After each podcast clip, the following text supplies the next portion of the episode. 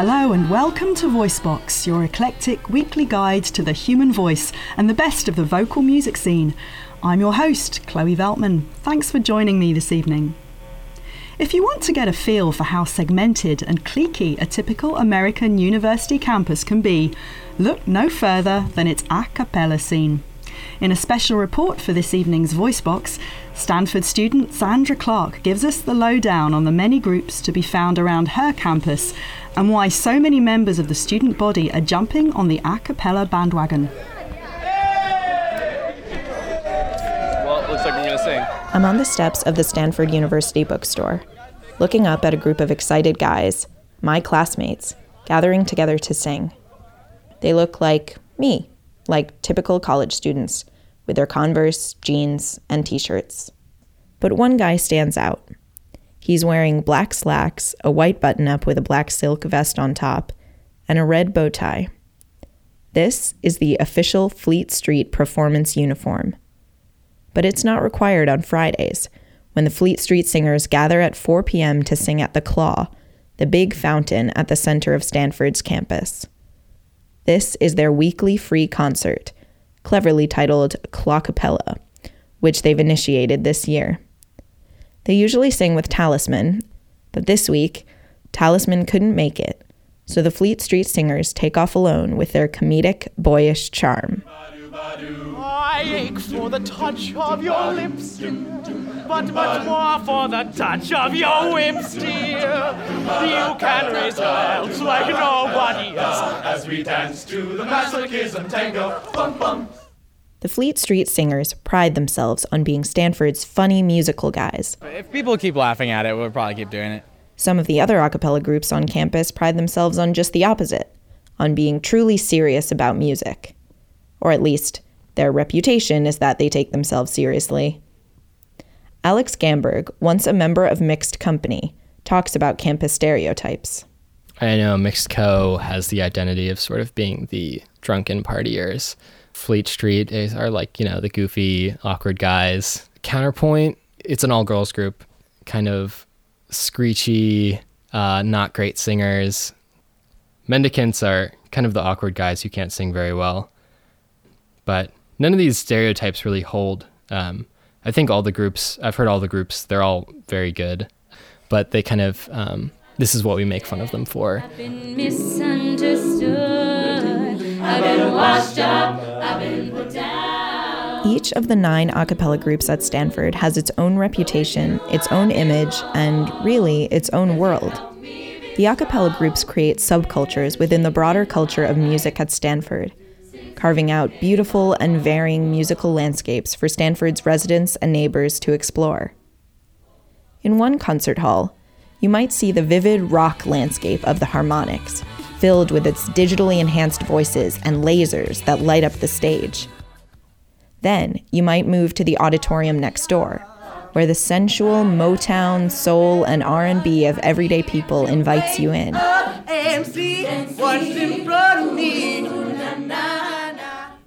In the building just behind, you might hear one of Raagapella's Hindi songs escaping from behind a closed door.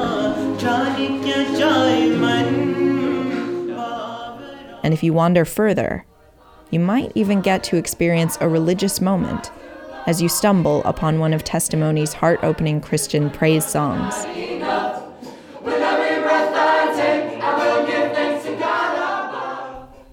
A lot of work goes into a cappella, and a lot of time. And not just time for practicing, but also time for performing on and off campus, touring nationally and internationally, and recording albums. And let's not forget all the time spent just hanging out.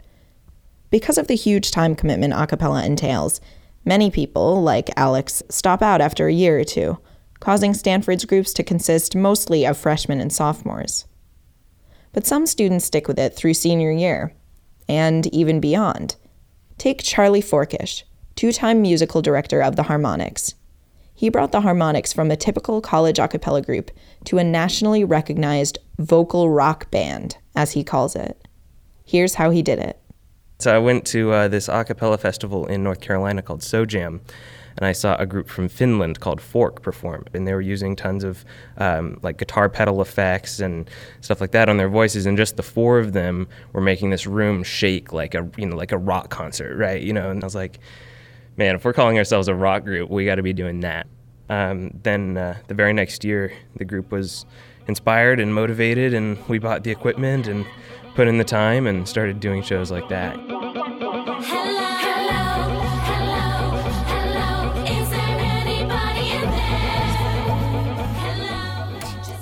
Charlie Forkish has graduated from Stanford, but he still helps the harmonics with audio effects and recording. Appropriately, he now works at McDSP, the software company that makes the audio software he used with the harmonics.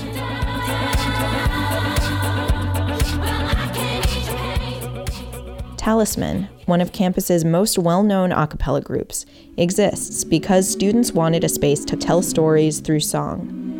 Stories from cultures all around the world, often in languages other than English.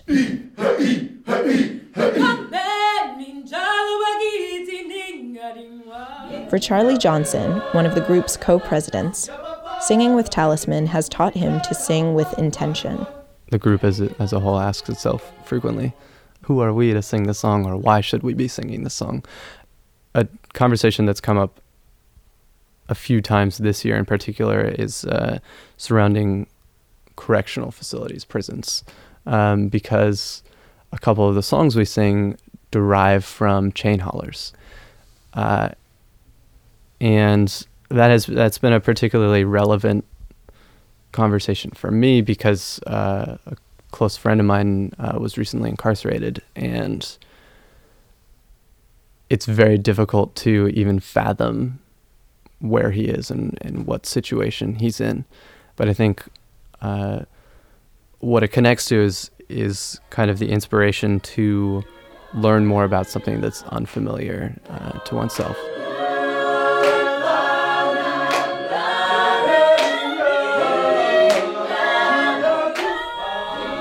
As Charlie has learned through singing with Talisman, collegiate a cappella isn't just about absorbing yourself into a musical subculture or new social scene.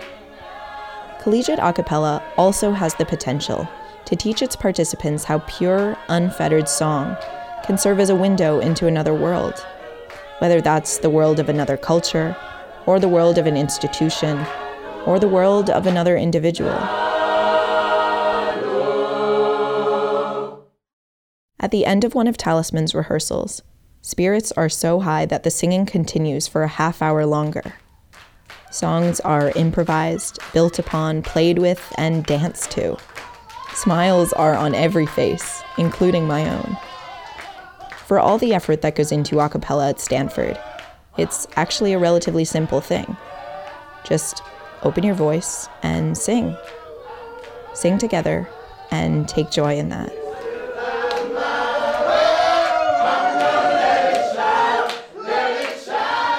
This is Zandra Clark reporting for VoiceBox.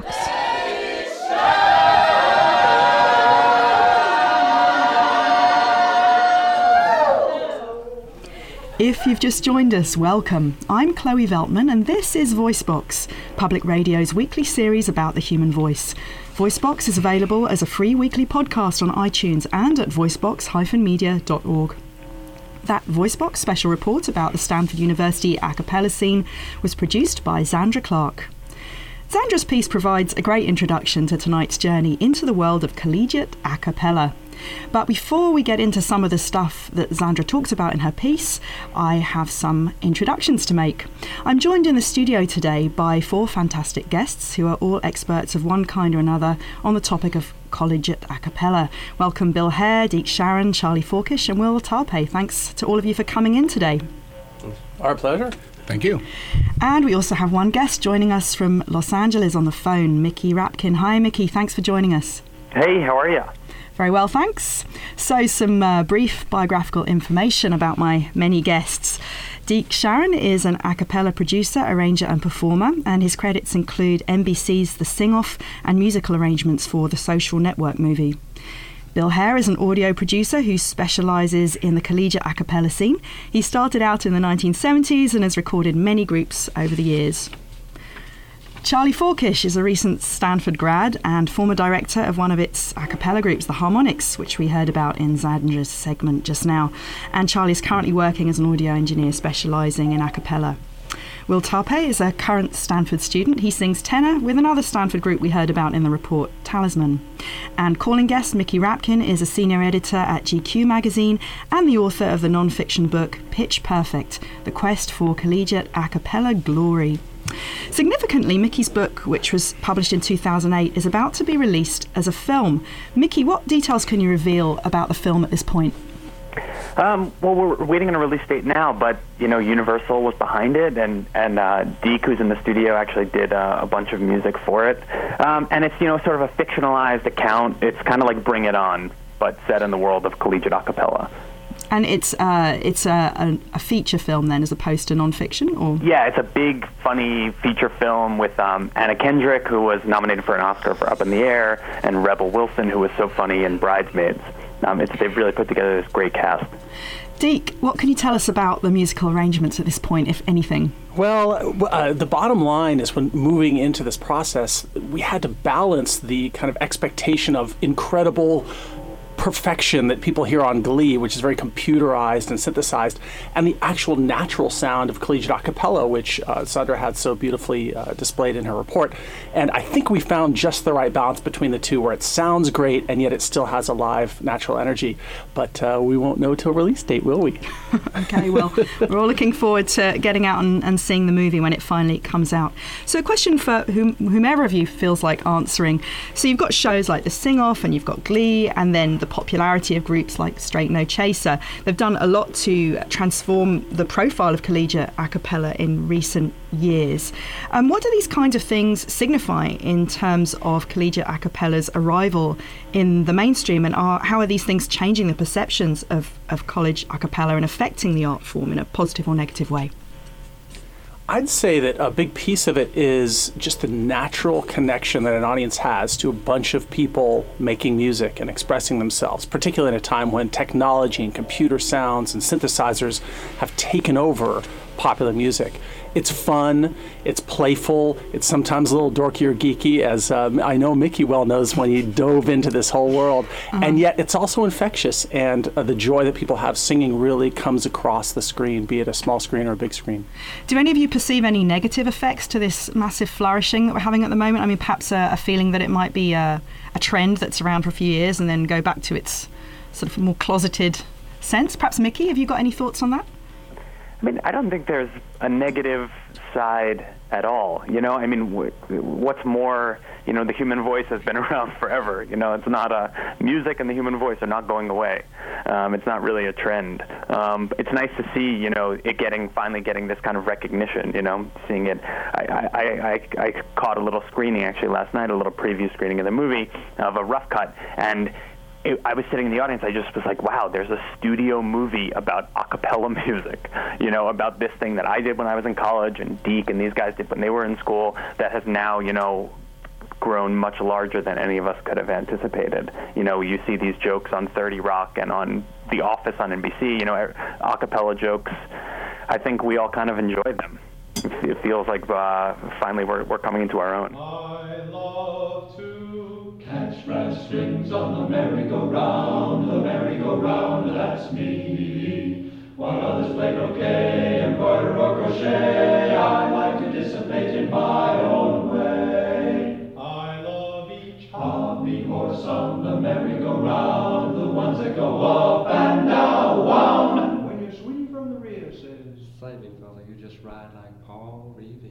on the merry, merry-go-round. I love to catch brass strings on the merry-go-round, the merry-go-round, that's me. While others play croquet, embroider or crochet, I like to dissipate in my You're tuned into VoiceBox with me, Chloe Veltman. Don't forget that you can access our free weekly podcasts, playlists, and all kinds of other info about our series at voicebox-media.org.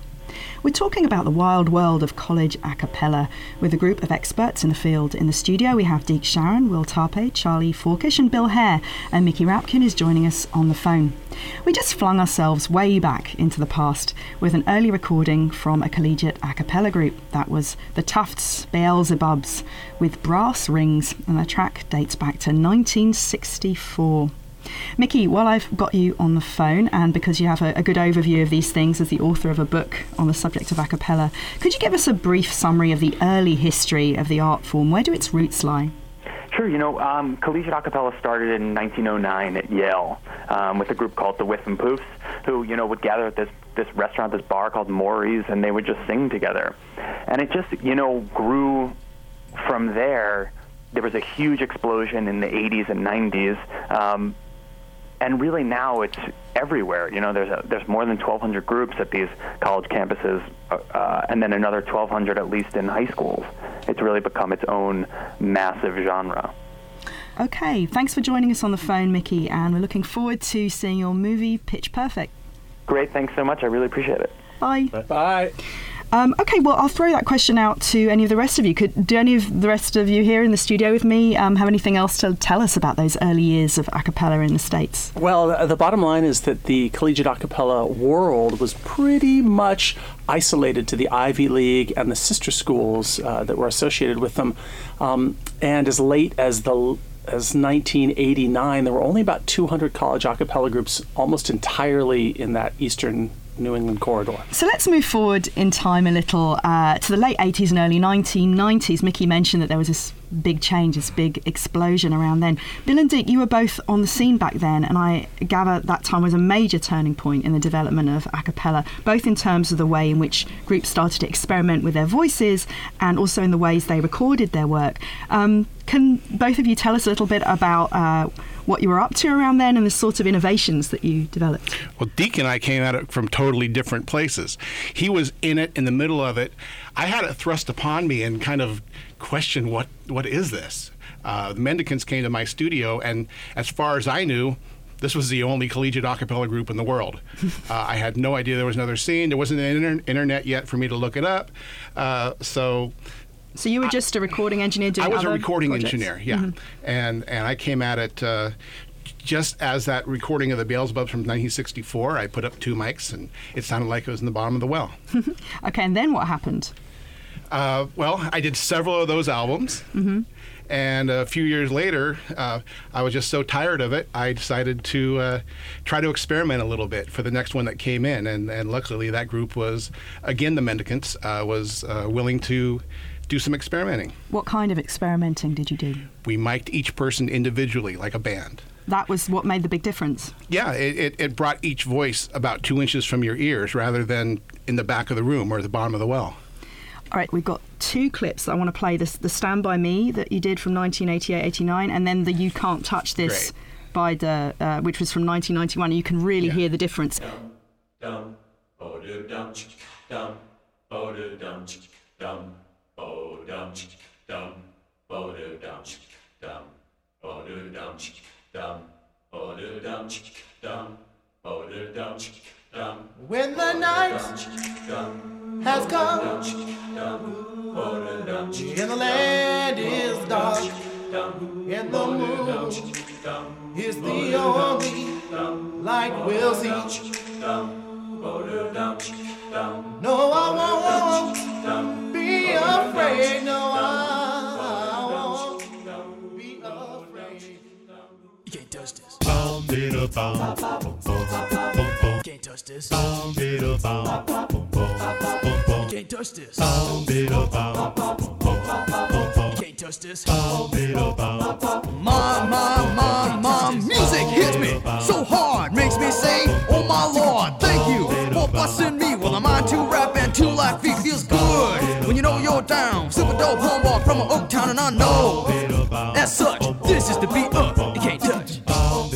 Yo, I told you, homeboys, you can't touch this. Yeah, that's how we're living, and you know, can't touch this. Oh, look at my eyes, man.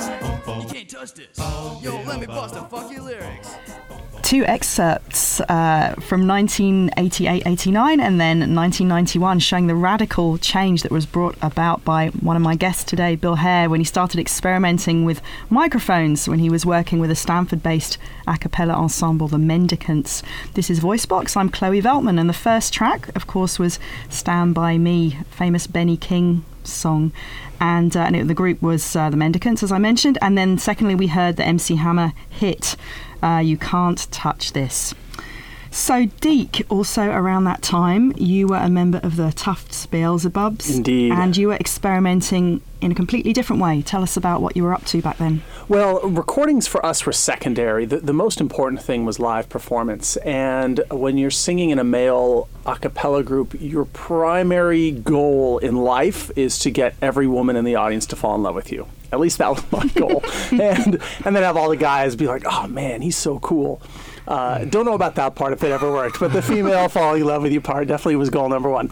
And um, the best way to do this, uh, I thought, was to I'd go to Tower Records each week because I wanted to get songs before they peaked on the charts. So we'd be singing a song just as it got popular on the radio. Uh-huh. And um, I started encountering the problem that song after song was just outside of the realm of what worked well in the a cappella tradition. Songs like The Longest Time by Billy Joel or a Crosby, Stills and Nash tune very naturally would translate to a cappella. But if you wanted to do a song by U2 or you wanted to do a song by Peter Gabriel that was very rhythmic and percussive and driving guitars and whatever, it just didn't work to sing shooby doo wop and ooh and ah and everything. So, yeah, so that was the big conundrum. So, what do you do about it?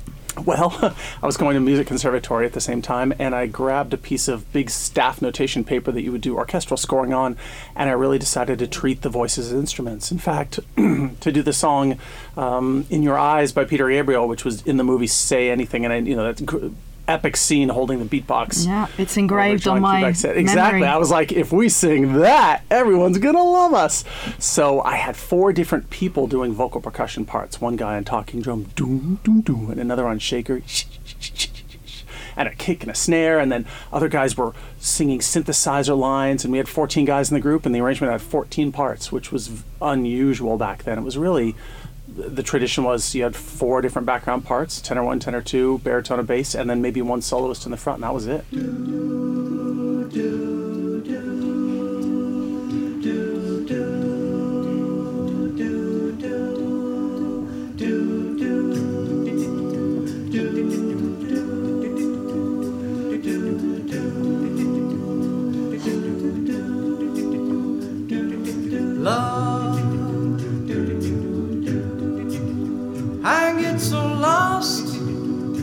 this.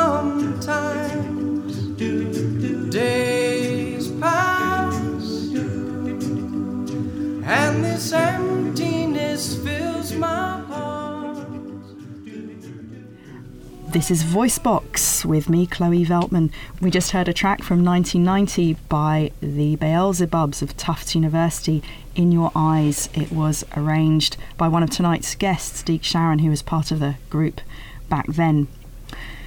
So let's move on in time a little bit, uh, moving into the present day and talking more generally about the collegiate a cappella scene. I'd like to ask you guys, particularly Charlie and Will, to what extent do you think innovation in the field of a cappella happens on university campuses? Is there something about being in a university setting that makes it particularly fertile for new ideas in the field? I think there definitely is. Um, the fact that we have nine a cappella groups on campus means we can't all do the same thing. Um, so by necessity, we each have to be be a little different. And also in things like things like Clawcappella that Talisman does with Fleet Street, those are kind of what we call low risk performances, right? If someone screws up, it's not going to be the end of the world. You just smile and it's beautiful weather outside. You just keep going. um, so there, we perform a lot on our campus, and that helps us um, take some time to do things differently because otherwise we'll get tired of the songs. Not to mention everyone uh, who listens to them year after year. Um, and I think also the repertoire changing is a big a big part of the innovation as well. So, um, Talisman and Harmonics uh, exist in some ways at very different ends of the a cappella spectrum on the Stanford campus. Can you tell us a little bit about what your groups have in, in common? You know, because um, Talisman is, is very focused on world music, singing things in in uh, non, not in English, and harmonics is uh, and more like a folk music tradition, and and harmonics is is all about the big rock sound and the effects and so on. Well, I think that the uh, main thing that we have in common is just that you know it's a group of friends getting get together to sing together, and you know for for everyone who does a cappella in college, that's the bottom line. Is it's a it's a fun musical outlet, you know, a good way to relieve some stress from classes and that sort of thing. And no matter what kind of music you're making, that's I think the bottom line. is there a sense of rivalry between the groups, or is it all very friendly? I, I would say it's it's mostly friendly. Every once in a while, you know, there'll be a sort of fun, playful rivalry between two of the groups, but it's usually between groups that are a little bit more similar than Harmonics and Talisman. We can't really have a rivalry with each other because, like you say, we're on such opposite ends of the spectrum. Yeah, I think the the two times any sort of rivalry comes around is at the beginning of the year when we're doing auditions. Um, Ah, but 'cause we have you're all some vying for the same singers. exactly. But we have some some structures in place to take care of that. Like we all make sure that everyone, no matter how many groups you try out for, you can go to your callbacks for each group, um, and these sorts of things. And also when shows are on the same day, sometimes that can Uh-huh. that can get testy. But we also try to say when our shows are months out. But Uh-huh. inevitably, two shows are on the same day. But are you both really competing for the same singers? I mean, the sounds that you're expecting or making with your group are very different in some ways than the ones that Charlie is looking Well, for. I think when um, freshmen get to Stanford, they don't necessarily know that there are so many options for how you could sing. You know, Uh-huh. a lot of them have never even seen a cappella before, and the ones that have have um, generally seen you know a fairly fairly narrow um, spectrum of that. And since Stanford has nine different groups, um, you know, th- they're all. You kind of want to you want to convince these impressionable freshmen that yours yours is the music that they want to sing. So so yeah, I mean, to some extent, we are vying for the same um, singers, but also over the course of the audition process, you know, you'll be auditioning someone, you'll be like, they're awesome, but they, you know, clearly enjoy this kind of music, so we're probably not going to get them. That type of thing. You kind of start to realize who you yeah. who you're going for. Yeah, we get a few people that try out for like every group. Like I know I could say like maybe f- fewer Nine? than five freshmen Nine that try out for like eight. They, Oh. they can't try out for counterpoint if they're a man, but um, uh, or no one has yet. Let's put it that way. Um, but uh, there are a lot of. Uh, people who tr- just try out for two or three groups because they they come in knowing a little more about the groups and i think to go back to our earlier discussion it's it's great that um, people have seen acapella they've seen glee and things like that um, but then they may not have an idea of what what each group does or they may expect that we all do uh, things like things like glee or things like the sing off but um, I think the audition process helps them figure that out. So, Will, what are your priorities in terms of artistic content and production values as the director of Talisman? Uh, I think it's it's very important that uh, ultimately our music has to has to sound good, and we and we work on that because we are a, we are a singing group. Um, but we also, um, since our music tells stories, it's very important that we also understand those stories.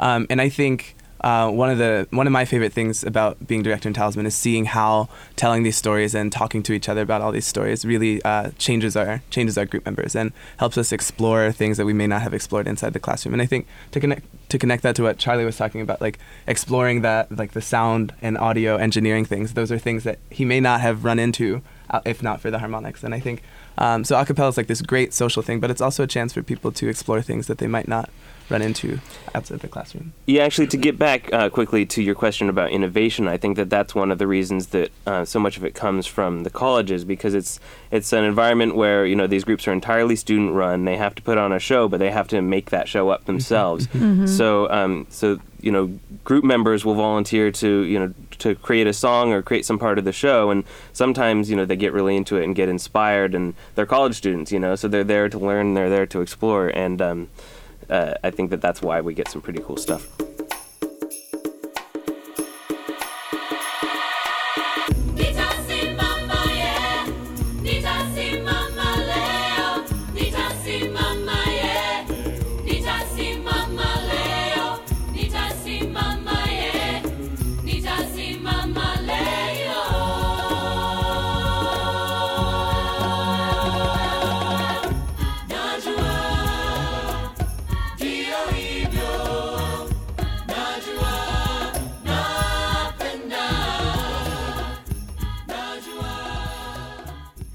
Listening to Voicebox with Chloe Veltman. In addition to hearing this show on air, you can revisit it anytime via our free weekly podcast series on iTunes. Search for KALW Voicebox. And those podcasts are also available on our website at voicebox-media.org. On tonight's show, I'm chatting with four people who are closely involved with the collegiate a cappella scene Deke Sharon, Bill Hare, Charlie Forkish, and Will Tarpe, the latter of which directs Talisman, the world music oriented Stanford based a cappella group whose track, Watch Me Fly, we just heard. So, um, just now, before we played that track, uh, Charlie and Deke, you were talking about the things that Charlie is doing. Uh, with uh, harmonics in a very innovative way.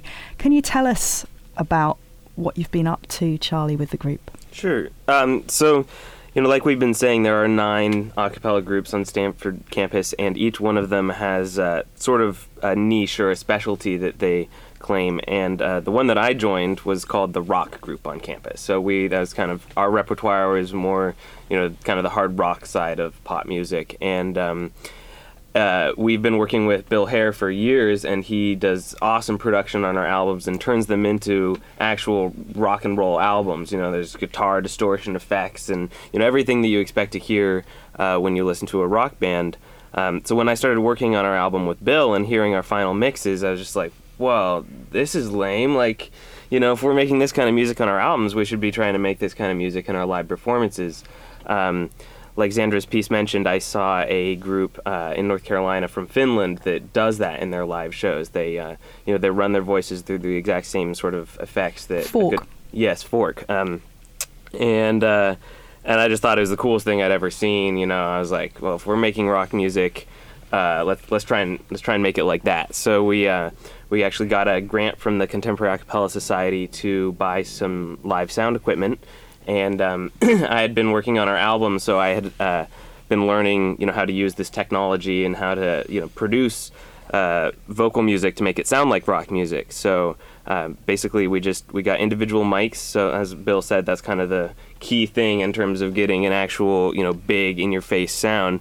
Um, so we got individual mics and started running them through a computer and applying all the same sort of effects in our live show that Bill applied to our albums, and that inspired us to also uh, hire like professional lighting technicians. And later on, we started including lasers, and uh, you know, we just basically we we thought if we're going to be the rock group, let's put on a rock and roll show. Maybe you can uh, apply for a grant for a T-shirt gun, so you can fire T-shirts to the stadium audience. Well, you know, didn't you found that uh, society that we got the grant from? Yes, indeed. So, other groups in the country weren't really doing this kind of thing when you were working in that sphere? So uh, on the collegiate level, no. Um, Bill knows a lot more about how many were doing it on the pro level. Well, no, other groups were intimidated when they saw the videos. It was just such a buzz when those when those harmonics videos came out. Mhm. Um, it was like, okay, we're all way behind. Um, no, there were, there were yeah, of course, uh, yeah, a lot of uh, professional groups uh, back in the early 2000s. Uh, what's the group from Seattle? Jigsaw Group. Uh, Kickshaw. Yeah, Kickshaw was, Was, and, and, and, uh, um, Five O'clock Shadow, yeah. on East Coast Street Nicks, up Street in, Nicks, yeah, that up was in a big one. Canada. There were a handful of groups, but but they're smaller in number. These groups Mhm. are normally four or five people. Mm. Charlie had a group with over a dozen people in it, and to have that many stomp boxes, that Mhm. many voices layered. Was, is, is a much more Mhm. effective representation of what is actually happening on the albums where nowadays groups will record up to 200 tracks of layered Mhm. voices Wow. Yep. Yeah, I mean, you know, this is of course an important basic point to make about collegiate a cappella versus professional a cappella. That the groups are often very much larger. Uh, You have what as many as what twenty in a group, maybe more. Whereas professional groups tend to be a handful, more or less. And and what are the re- actually what are the reasons for the large numbers? Be good to talk about that briefly. I think. Well, uh, I think it depends on the group. I think in general, it's, it's largely just that um, it's easier to create a good sound and you know have fun with a bunch of people. Um, you know, if you're going to have a small group, you need to all be really great singers. And Mhm. on, in the col- uh, on the collegiate level, you know, it's a little bit more of an amateur thing. So Mhm. you kind of get a bunch of singers, you average out to something good. But plus, it might just be tradition. I mean, the Yeah. groups have always been large, you know, for hundred years, and and they just kind of changed their repertoire rather than Uh-huh. you know how they're they're In, formed. in the case of the Beelzebubs, uh, there's a ceiling limit of 15 on the group, and Uh-huh. that's because that's how many people fit in a 15 passenger van. So you can go to North Carolina for a road So trip real. from Boston. So I mean, that's real. really Yeah. that that's makes what sense. it is. That makes, Yeah. But also, there's the turnover thing, isn't there? I mean, you know, Oh, if you're yeah. four years of college, college and you're out. of it. Turnover can be real, especially because we have most of the time, like uh, someone was mentioning in Zandra's piece, junior year is the time when people take a break. They've had enough for a little while, and then they may come back senior year. But in Talisman, there was one year a few years ago where there were only eight people returning to the group, and so they went a little overboard and took 15 new people, Oh, gave us a group of 23, and that. Uh, kept happening. Once Didn't- you have a didn't group of fit on the bus. like bill said it just keeps going. And we got down to got down to 19 this year but usually we hang out about about 20 yeah. But i love the 15 pack having just been to south carolina and atlanta on a tour i love the 15 we had to rent three minivans Yeah. One huge thing we were also encountering is the, my first year in the harmonics, we were 17, and then later we were only 13. And there's just a huge, huge difference between the level of commitment required by each member. Mhm, mhm. Well, let's just get back to this technology question and the effects that you've been working on, Charlie. Um, what's it like for the singers? You know, these student singers, some of which haven't necessarily had a lot of exposure to a cappella, and suddenly you're giving them these really radical arrangements, and you're going to put everything through computers, and there's going to be lasers, and you know that, that can be maybe very disorienting for someone who is just used to maybe standing up and just singing a song, for example, all the way through. How what's it like as a singer to be in the in the harmonics, given what you do with the sounds? Well, it was. I mean, it was definitely disorienting. We uh, we worked really hard, really quickly to, to kind of throw it together. We were uh, originally when I had the idea of trying to take the group in that direction, I was expecting it to take several years, maybe a decade or so, before we were finally there. And instead, we did it in a couple months. Um, and so, um, but but the thing was, we had just finished working on this album that we had all committed to. Um, so the group was just very excited about what we were doing. Um, so everyone was just on the same page, eager to do it. Um, and it's been, you know, keeping it up after that, you know, with, with groups that come in and aren't necessarily expecting that, it's a little bit harder because, you know, people aren't necessarily expecting the, the amount of work that we had to do originally. But it's also gotten, you know, easier as the group has, you know, learned more about what they're doing and that sort of thing.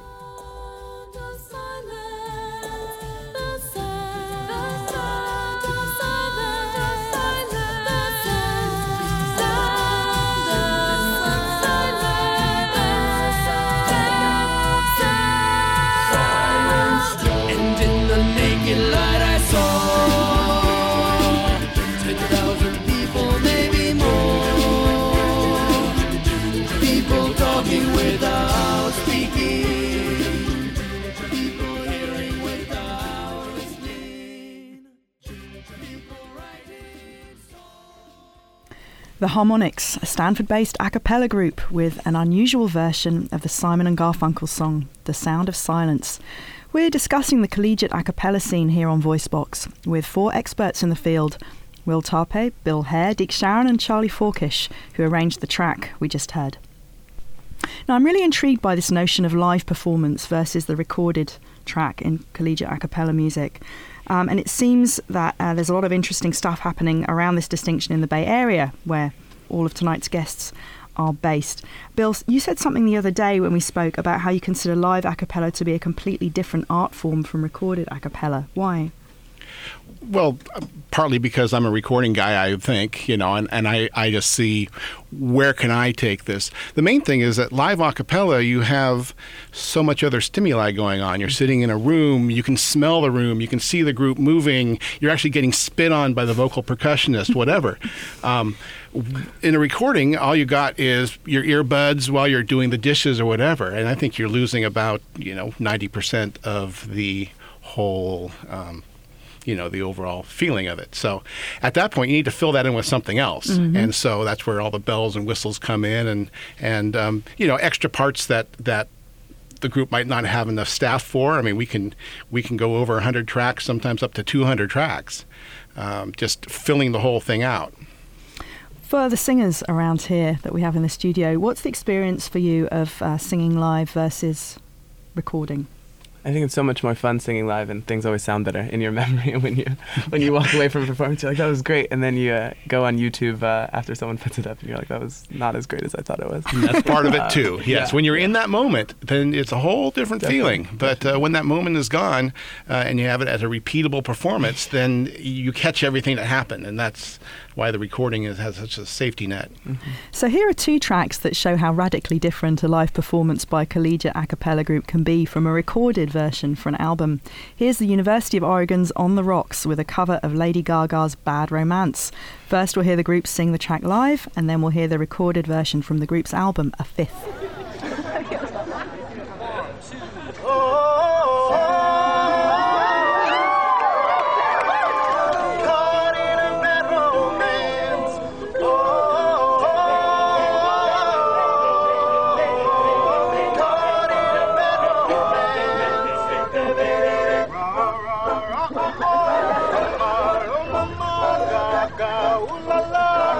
Watch your bad romance.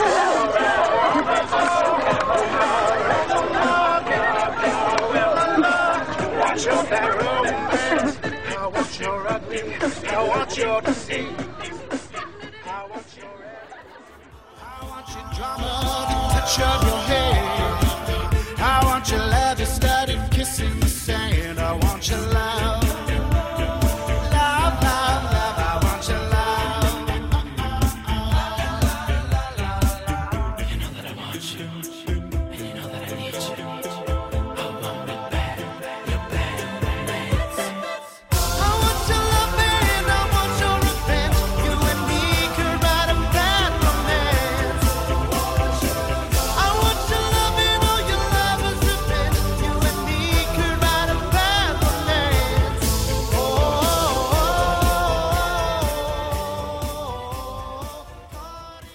You're tuned into Voicebox with me, Chloe Veltman. Don't forget, you can access our free podcasts, playlists, and other useful information about our series at voicebox-media.org. On tonight's show, all about the college a cappella scene, we just heard two versions of Lady Gaga's Bad Romance by the University of Oregon group On the Rocks. The first was done live, and it's a rather lovely video on YouTube where you can see them all dancing and the audience laughing. And the second was from the group's album entitled A Fifth. Now, On the Rocks competed in the Sing Off, right, Deke? Yes. Um, and uh, what can you tell us about the competitive side of collegiate a cappella? How did it come about, and what impact have these competitive events had on the art form? Well, I uh, have a bit of a mea culpa here because I started the uh, International Championship of College Acapella. Back then it was the National Championship of College Acapella, the NCCA, which was kind of a play on the NCAA. Mm-hmm. And the whole purpose was promotion. If you get a bunch of college guys together in, in a gym and they play basketball, no one comes and cares. But when you have March Madness and you have the Final Four, it becomes a huge national, international event. So I thought if we can do this for a cappella, then we can get huge audiences and sponsorship and everything around the college a cappella world. Um, unfortunately, t- to my way of thinking, it's backfired a little bit because college groups now take it so seriously. Ah. Like the competition is the whole point. And there's no competing in music and in art, it's all subjective. And so whenever I'm working with these groups or coaching them or talking and making any speeches, whatever, I always tell them, guys, just go out there and have fun. That's the whole point because you can lose the fun if you're too focused on winning. Um, but the but the upside is that it now has significant national attention, and then now there's a reality television show that is that is broadcasting to uh, 10 million people this style of music, and it's international now as well. Right. So, as a judge of these kinds of competitions, what uh, are you typically looking for? I mean, what are the qualities that you really want to see in a competitive a cappella landscape? Bill? Well, we we don't know until we're actually sitting there because they're going to show us something new and we're going to perk up. So um, so just not the same thing we've seen over and over. Now, of course, they have to be good and you have to hair quality and not not out of tune. But um, but every once in a while, you know, a group will surprise us with. Um, you know, it, might even be choreography. You know, a, a new move, a new uh, anything just to kind of entertain us. So we're really looking to be entertained more than anything else. Yeah, that's that's definitely true. And within the barbershop world, they have a big national set of competitions, and they have very strict rules. In the uh, collegiate competition and also in the professional level, the Harmony Sweepstakes, there's much more subjectivity, and the, and the judges sit back and they want to be not only impressed, but they want to feel something. So the emotional delivery is hugely important, as well as innovation, as well as technical proficiency. Well, let's uh, check out some collegiate a cappella competition winners now. Here we're going to hear three tracks. First up is an original track by Marissa Bergman, and the title of the track is rather enigmatic. It's just three asterisk marks. I'm not quite sure how we say that on air, but um, so the track is performed by Duke University's Out of the Blue group, and it won the Best Scholastic Original Song at the 2012 CARA Awards. What does CARA stand for? Contemporary A Cappella Recording Awards. Right, you like acronyms in the aca- collegiate a cappella world, don't you? And then we'll hear another original song, Boomerang by Voices in Your Head, which is an a cappella group from the University of Chicago. And that track won the Best Scholastic Original Song at the CARA competition in 2011. Finally, the third track in the set is from the Berklee College of Music's Pitch Slapped. I love that name. It's an arrangement of Beyonce's Love on Top, and it recently won a Best Arrangement Award at the SoJam collegiate competition. SoJam stands for. So, jam. I um,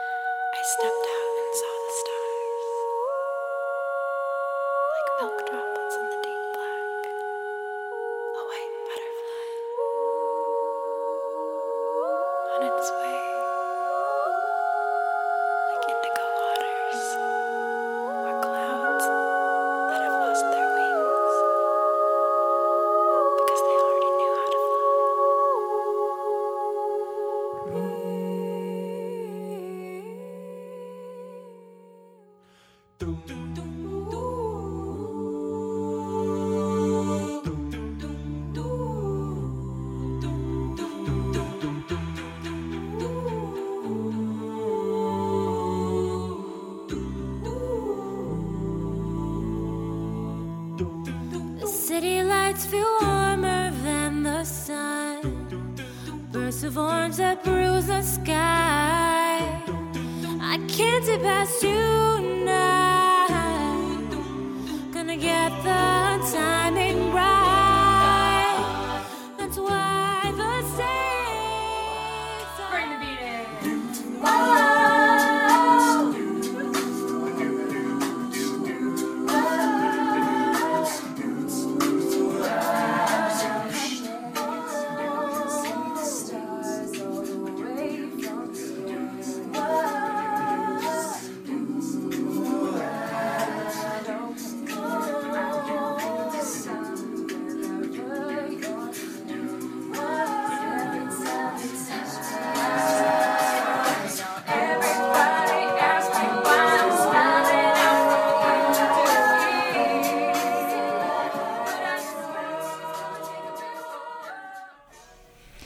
I'm Chloe Veltman, and this is Voicebox. We just heard a trio of recent tracks by three collegiate a cappella groups that have won accolades at various competitions over the last couple of years.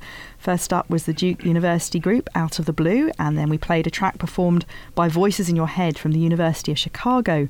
The third track in the set was from the Berklee College of Music's Pitch Slapped, and I gather that recording was made by Deke in his living room. In he my just living room. mentioned. They came over for brunch when they were on tour of the West Coast. So. Amazing what you find on YouTube. so, for more detailed playlist information, please visit voicebox-media.org, where you can also access our free weekly podcasts and get playlists and other great information. So, our time for this week is sadly coming to an end. Um, I'd like to thank all my guests for making tonight's discussion about collegiate a cappella so very rambunctious. Thanks to Will Tarpe, Charlie Forkish, Bill Hare, and Deke Sharon for joining me in the studio in San Francisco, and to Mickey Rapkin for connecting with us via phone from Los Angeles. Thank you. Thank you. Yeah, thanks. Good to be here.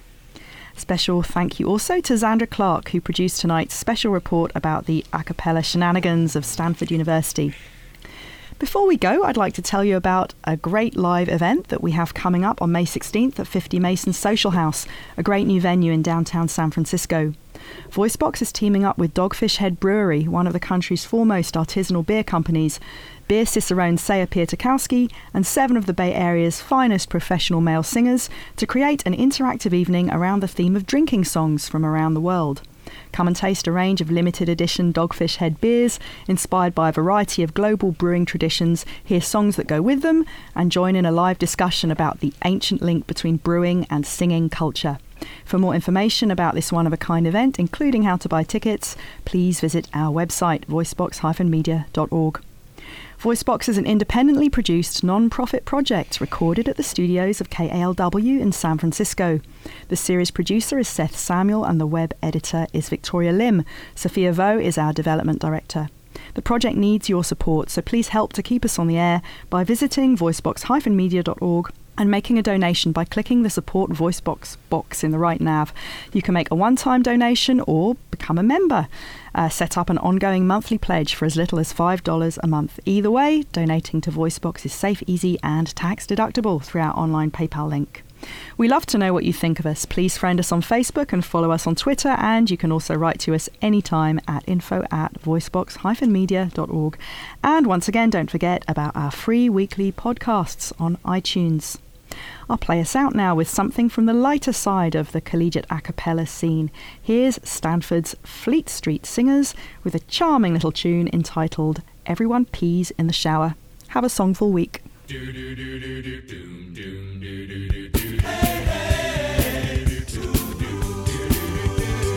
Everyone, hey, I've got something to say, and it touches each one of us every day.